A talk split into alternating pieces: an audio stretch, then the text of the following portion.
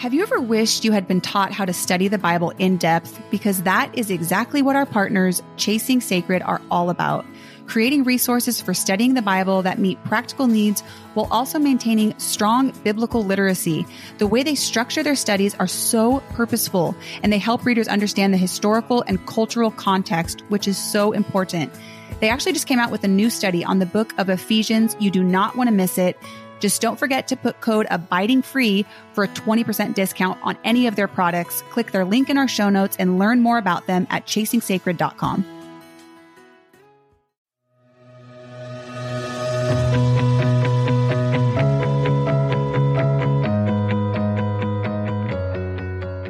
Life can be messy and hard, but one of the things God has promised to give us is freedom freedom deep in our hearts that is not dependent on the ever changing waves of circumstances, but set on the steadfast promises of God. This freedom gives us a secure identity, even with a broken past. It helps us have joy in parenting, even when we are completely exhausted. This freedom gives us love for our spouses, even when they are unlovable. And it can give us purpose in our careers, even if it's not the one we want. But I feel stuck sometimes, don't you? What does it really mean that Christ has set us free? That's why we're here. Welcome to the Abiding Free podcast with Kristen and Shannon. We invite you to walk on this bumpy but beautiful journey toward freedom as we learn to abide in Him. Get ready for tears and laughter and everything in between. Because this podcast is about living from the truth that yes, it was for freedom that Christ has set you free.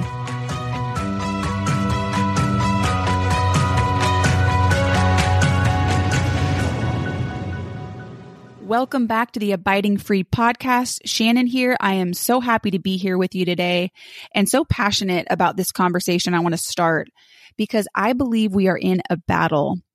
And among many things, I think there are two things I want to highlight that Satan is trying to do to the church, to us, to the bride of Christ. And that is one, to thwart our impact and our ability to be the light and walk in freedom by dividing us. And the second is by deceiving us you know, deceiving us about what evil is, blurring the lines. And I believe, you know, strategically, the reason he's doing this is because those two things go hand in hand. And I don't know about you, but the climate of the world today, and by that, I mean kind of the in your face moral decay that right isn't it exasperated by the mass media and the internet it's just in our faces you know the deception the propaganda the death of innocent people the murder of babies you know, the unjust firing of people, probably people you love, uh, disease. I mean, so much more, uh, depending on where you live, right? Or, or what you personally are going through. Things will just be popping to mind, right? We could just totally add to that list. And, you know, these things make me sad on one side and, and scared on certain days, if I'm honest. Um, but, but sometimes I get almost, um, not in like a weird way, but almost excited because I know God is going to use this to refine the church, to separate the light and the dark, the children of God and those who are not. And, uh, you know, we'll talk about this more in upcoming episodes, but I just think it's beautiful and an important thing to remember, you know, the clear, stark difference between the world and the church you know, we've always seen this. This isn't like a new idea, right? In Ephesians 4 and 5, Paul draws this distinction between people of darkness and those in the light. And he tells us, those of us in the light, to be imitators of God as beloved children and walk in love as Christ loved us. He says, Let no one deceive you with empty words, for because of these things the wrath of God comes upon the sons of disobedience. Therefore, do not be partners with them. For at one time you were in darkness, but now you are light in the Lord. It's just, I, that is such a powerful truth. And the Bible teaches us that when that happens, right, when the church is unified and when we are being that light, what happens? People see it and they're saved.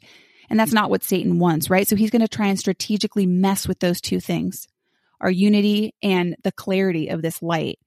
So, this conversation, I really just hope it's a reminder to all of us to stay vigilant. You know, like Jesus says in Matthew 10, to be shrewd as serpents and innocent as doves, kind of identifying uh, these cunning strategies that Satan has. All right, so first, how is he trying to divide us? Let's focus on one recent way he has done this. And I believe it's by using what I call the perpetual pendulum. We as humans have this tendency to constantly swing from one extreme to the other, usually reacting to the wrong we see on one of the extremes, right? I mean, gosh, I've seen this in little things, in big things, just all the time. We as humans do this. And Satan uses this because when we sit on one extreme of a personal conviction, right? We have a subconscious tendency, I know I do, you know, to judge even slightly in like our hearts, even on the other side of the pendulum. And then that judgment kind of pushes us further to our extreme side and them further to their side. You know, and I think we saw this happening the last couple of years, um, especially with how believers responded to COVID, to government mandates. And I think moving forward, there's just going to be more and more examples with where the world's going. I mean, think about it like the specific instructions on what we as individuals in different geographic regions and different situations should do in response to things that our governments, no matter what country you're in, are com- are mandating, are commanding. So, especially like let's talk about COVID, you know, or whatever future disaster awaits. The correct response is not clearly laid out black and white in Scripture. Yet I have heard many, many Christians treat their personal convictions as if they were absolute truth. Right? On one side of the pendulum, you, you have people in this example that we're talking about over the last couple years with COVID reaction. Um, you have people after studying God's word who did not feel biblically convicted to follow, you know, arbitrary mandates that that are not necessarily constitutional, right? And standing up for what they or we feel God has called us to, um, and and maybe God has called certain people even to stand up vocally against this injustice and devote time to fighting it. But what happens is a line is crossed when people those of us, whoever on this side of the pendulum begins to demoralize and judge others, specifically in the family of Christ, who disagree with them. There is such a powerful verse in Romans 14 that says, Who are you to judge someone else's servant? To his own master he stands or falls, and he will stand, for the Lord is able to make him stand. See, and then on the other side, bear with me through this example, then on the other side, you have Christians who believe you should follow all mandates coming from the government, right? Quoting Romans 13, that's their interpretation of that. Um, you know, and, and instead of just having that conviction, they jump to the far other side of the pendulum and start judging Christians who disagree and are standing up to what they feel is injustice you know, and this is direct disobedience to Romans 14 on both sides. We're judging each other putting ourselves on the judge's seat about something that is not clearly black and white. I mean, talk about a pendulum swing. I mean, that's just one example. And, and, this is not a new problem, this swing, you know, or, or a unique one that's even unique to the church. You know, people for thousands of years, right, have struggled with finding balance, right? The center, seeing both sides without compromising on truth and black and white issues you you see this in all different religions um, and and throughout philosophy. Aristotle and even Plato and Socrates they talked about this. Gosh, it was like 300 years before Jesus was born on this earth, where they talked to spoke to humanity about finding the golden mean right? The desirable middle between two extremes, you know, and, and, really we see this from scripture. Solomon talks about it in Ecclesiastes 7, where he says, The man who fears God avoids all extremes. Okay, so if you're with me and we acknowledge that this is a problem, right? This going from one extreme to the next, and this is a strategy, a tactic Satan uses to divide us, then how can we avoid falling into extremes that thwart our unity?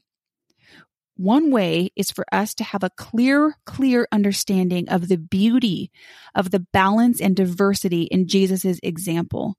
Jesus, right? He's who we're supposed to follow.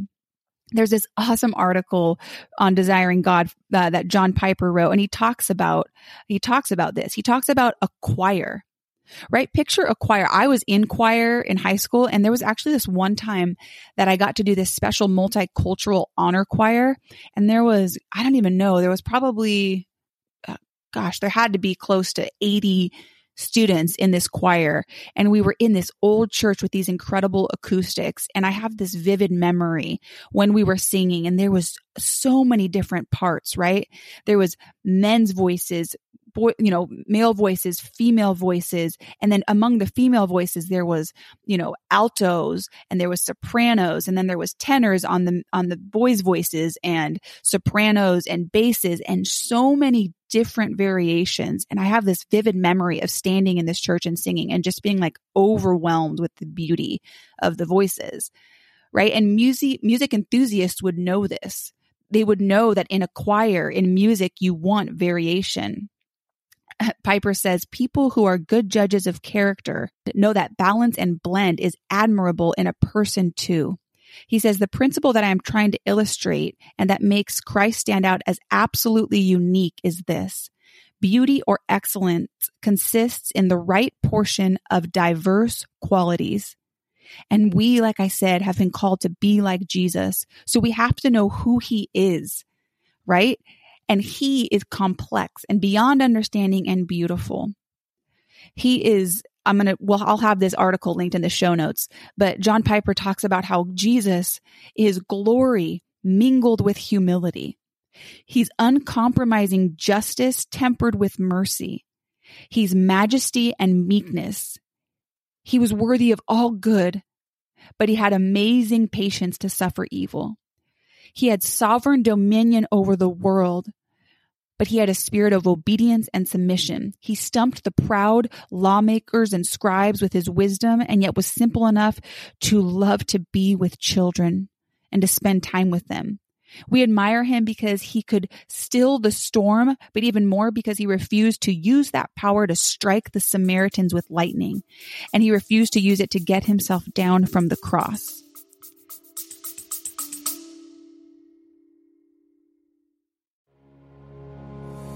I don't know about you, but sometimes I struggle with motivation to get into God's Word, and I love adding some aesthetic beauty and note taking to my Bible study with the Mr. Pen Selah Bible Journaling Kit. This classy and beautiful kit comes with everything you need to add some fun and color to your study. This set comes with Bible tabs, highlighters and pens, stickers with a modern script font, gold cross paper clips, transparent sticky notes, and a lovely cream and gold supplies pouch to hold it all together. And today you can get a discount on the Selah Bible Journaling Collection on Amazon with the discount code SELAHKIT24. Use SELAHKIT24 on Amazon for a discount today.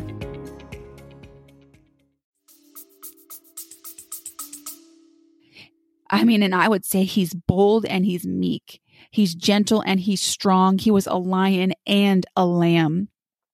Revelation 5 lays it out incredibly in this passage. Just listen to this. This is what Revelations 5 says.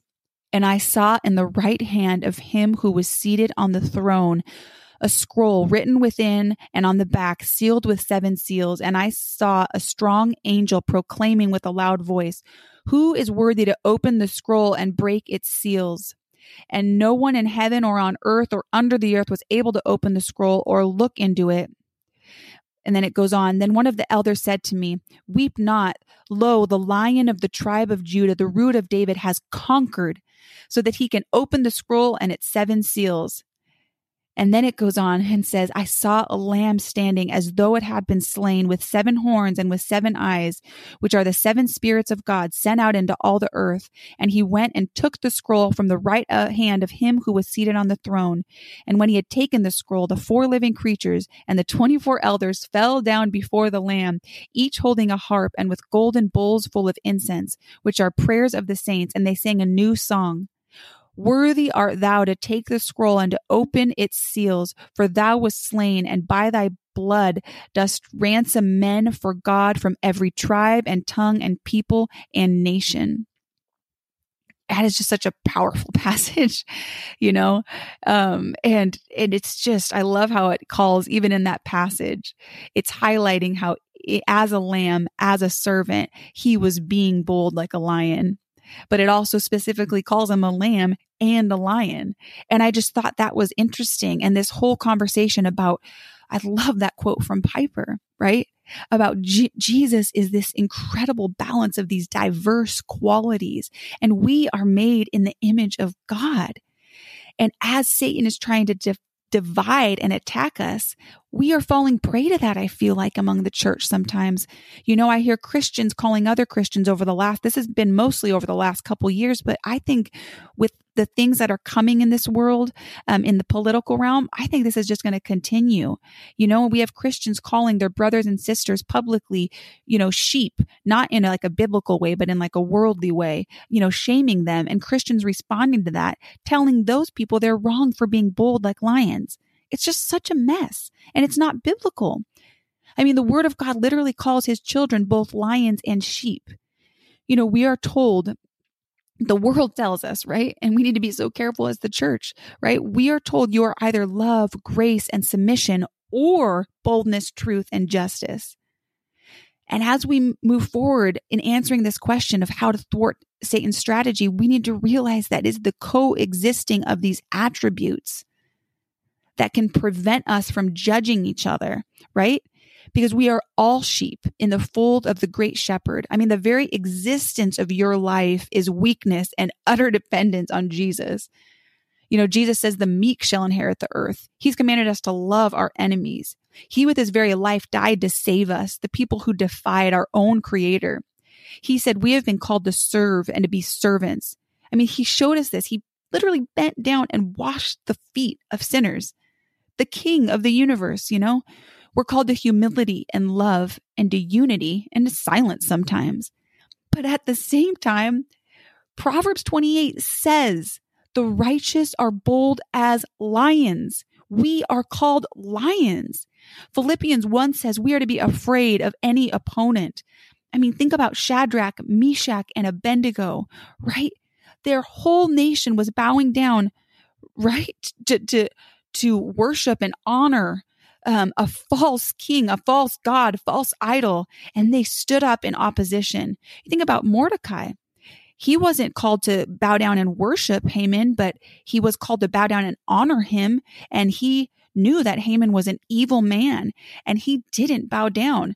And and almost well, not almost because God was obviously sovereign and sovereignly in control. But in the story, you know, to us as humans, he almost caused, you know, the the complete destruction of the Jewish people in that area because of not bowing down. You know, you think about Paul and Silas who boldly kept sneaking away, you know, and continued to share the gospel. You think about Jesus over and over, repeatedly telling people they'll be sent to where there's weeping and gnashing of teeth. I mean, seriously, just read the gospels. Read Matthew 10 to 13. Just read those three chapters. It's it's over and over and over again. You will be punished. You will be sent. If you don't hate your family compared to your love for me, you're not worthy of me. He says, I did not come to bring peace, but a sword. It'll be more, he says, it'll be more bearable for Sodom than for you on the day of judgment. You know, eh, eh, he over and over calls out the prideful lawmakers of their day with their deception and says, You brood of vipers, you hypocrites, you whitewashed tombs. His boldness is insane, yet his servanthood and his meekness and humility is insane.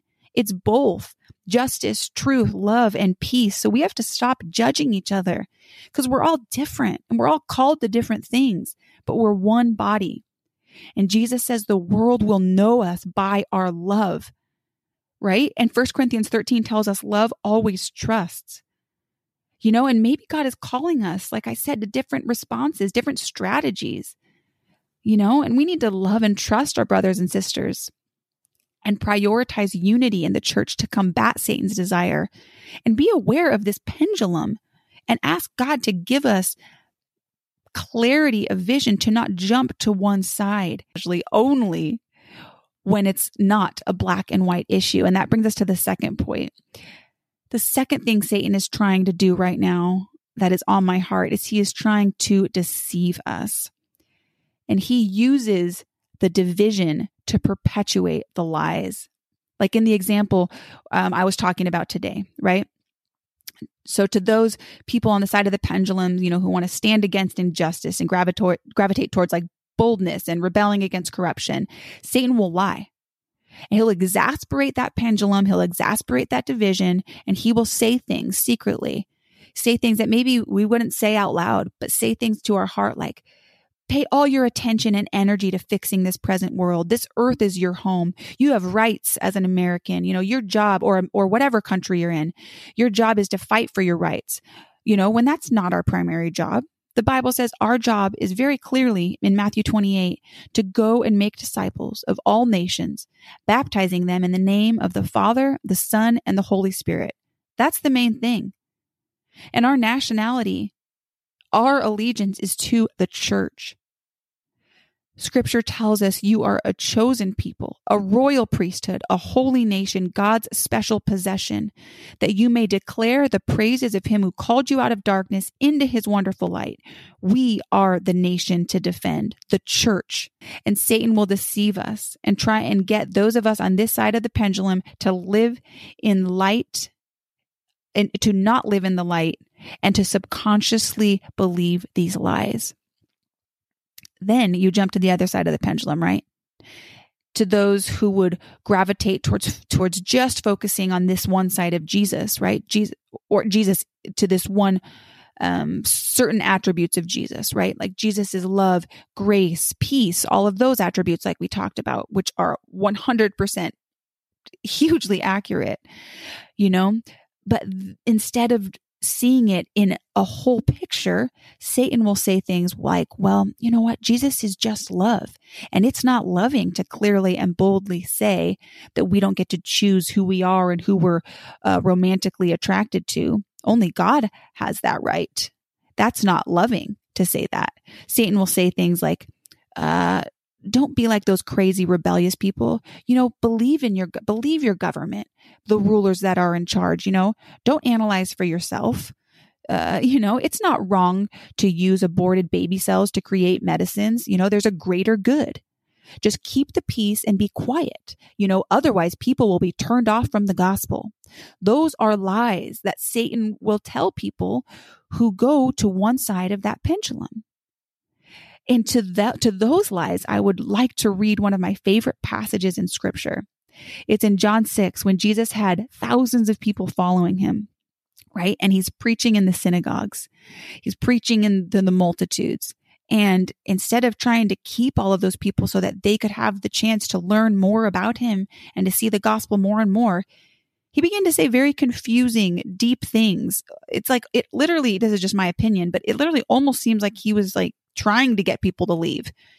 He started saying, you know, if you eat my flesh and drink my, if you don't eat my flesh and don't drink my blood, you have no life in you. So I want to read John 6, starting in verse 60.